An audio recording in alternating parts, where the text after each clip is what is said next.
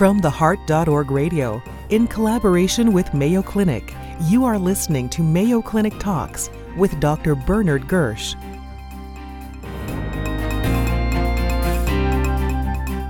This is Bernard Gersh from the Mayo Clinic, and with me is Dr. David Holmes. He and I started work at the Mayo Clinic roughly the same time, so we've been colleagues and academic collaborators and friends for a long time.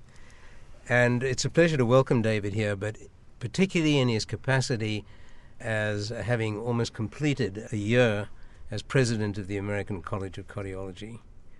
And David, what I'd really like you to do is sort of look from a distance and just give us your views on the challenges facing cardiology and hopefully some of the opportunities. Sure, Bernard, it's great to be here with you. Been a wonderful year thinking about those things. When you start out a year like this, you try to identify areas that you think could be improved, those areas where you would like to make a difference.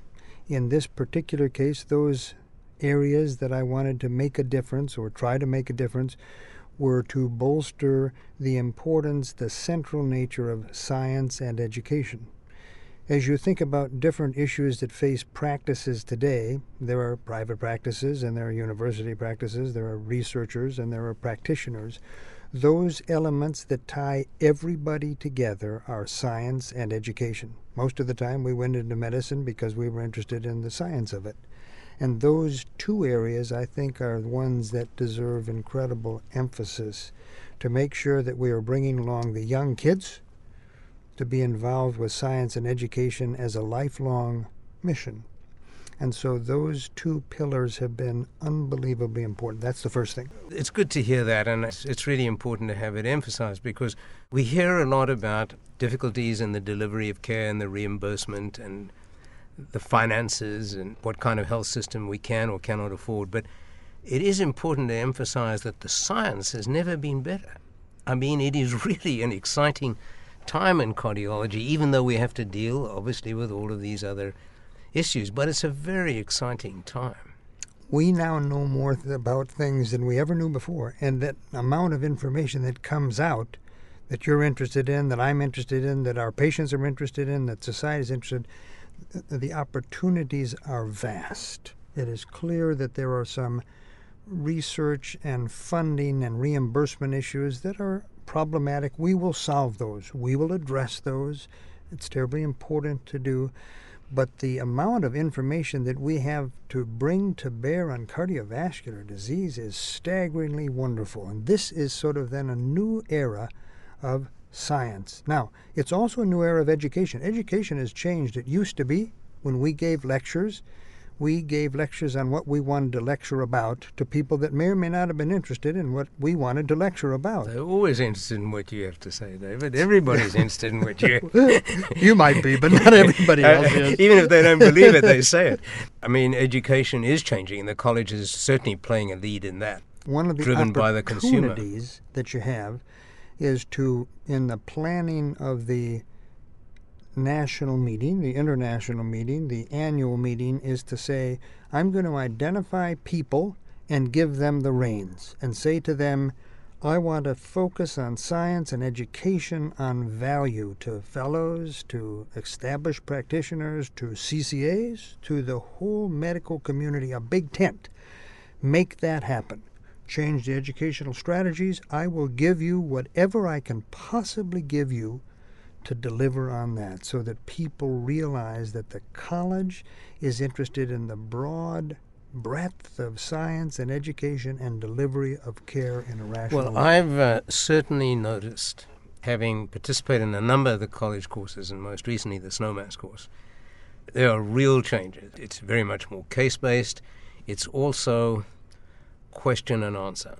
There's pre-test questions, but post-test questions. But then what is really interesting is there's the follow-up. How has this changed your practice? It's interesting. In 3 months' time or 6 months' time when we get the answers. That there are three different broad groups of learner strategies. Suppose you're a young kid with your mother in the kitchen. Your mother says, do not touch the stove. It will burn your hand. One group of people listens to their mother. There's a second group of people that stand in the kitchen and they watch their brother put their hand on a hot stove. And after that, they never touch a hot stove. And then there are a third group of people that say, well, it happened to my brother, and my mother said I shouldn't do that, but gosh, may not happen to me. I'll try it myself. And they then never do it again after that. So there are different groups of strategies, whether you learn by having been told, whether you learn by watching somebody else, or whether you learn by experience yourself. And this annual meeting addresses all three of those learner strategies, which is really neat. Well, I'm looking forward to it, and there are a lot of innovative sessions. So I thought this would start off being a rather depressing conversation. Now you're actually making me feel quite cheerful. But let's go back to the cold water. Mm-hmm. Those cold water. What are the problems that we face right now, sure, immediately, in the immediate future? The immediate challenges are, number one, that the healthcare system is not sustainable as it is. We cannot continue to pour resources and have there be such variability in care. It's of interest that we are told that the United States doesn't do as well from the worldwide standpoint in terms of cardiovascular outcomes. We are not told that Minnesota as a whole, as a unit, is the second best healthcare system in the world.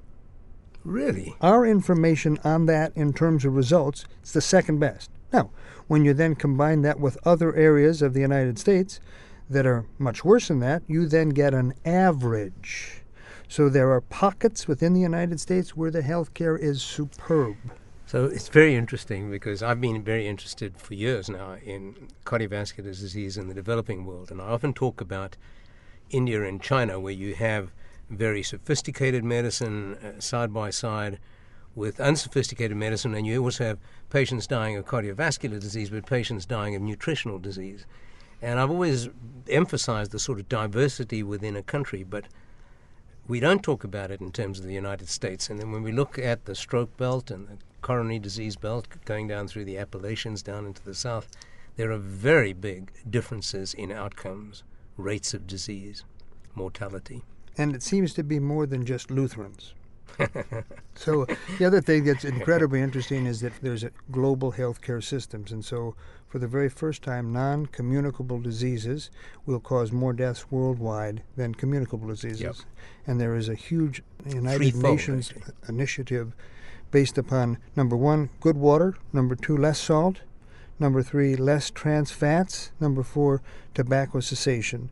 That if those were to be put into place globally, the incidence of cardiovascular disease would drop by as much as 20%, which is a huge opportunity. It's a huge challenge, but a huge opportunity. And then you add to that social engineering so as to design cities where people can exercise, where air pollution. I never realized air pollution is such a huge risk factor. But immediately for us as cardiologists, I mean, we surely are going to face changes in reimbursement. If we know, I mean, we are already. We certainly are. We are going to have to face the fact that we're going to have to match the specific test, the specific treatment strategy with the specific patient.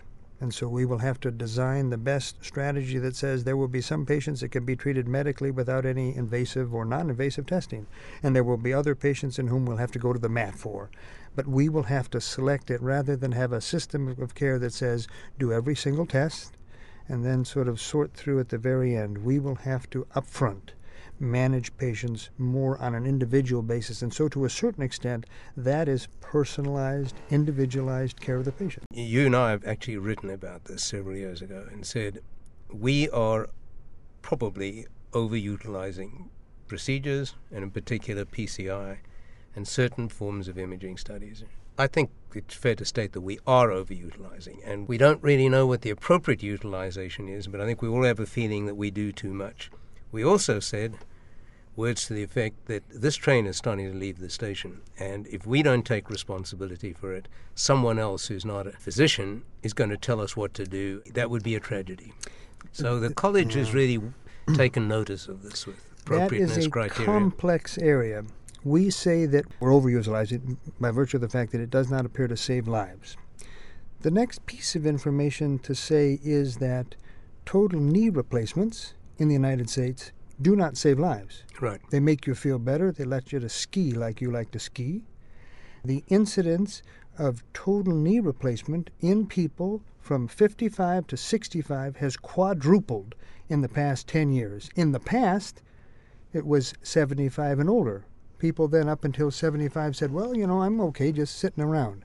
Society now says that is not the case, despite the fact now that total knee replacement doesn't improve your longevity, it improves your quality of life, you're able to do more. So if you then say, and so this is where it gets complex in terms of PCI, if PCI leads you to have less angina and be more active, it's not a hard endpoint, but from the patient's standpoint, and it's an important endpoint, you're not going to live any longer than God intended you to live, but we need to make sure that we're using the right metrics to evaluate whatever test we do. So, and that's an important point. How do you and the college get the payers together to agree with you that we are using the right metrics? They utilize the appropriateness criteria. I mean, they're not perfect, but they look pretty good. And they've changed over the last 3-4 years. Certain procedures considered inappropriate are now considered uncertain and so on. How do you get them to trust us? To say, leave it to us. We agree that we have to do the right test on the right patient. We have to do the right procedure for the right patient. You must trust us. Sure, that's a great question. Number one, we need to make sure that our members trust us.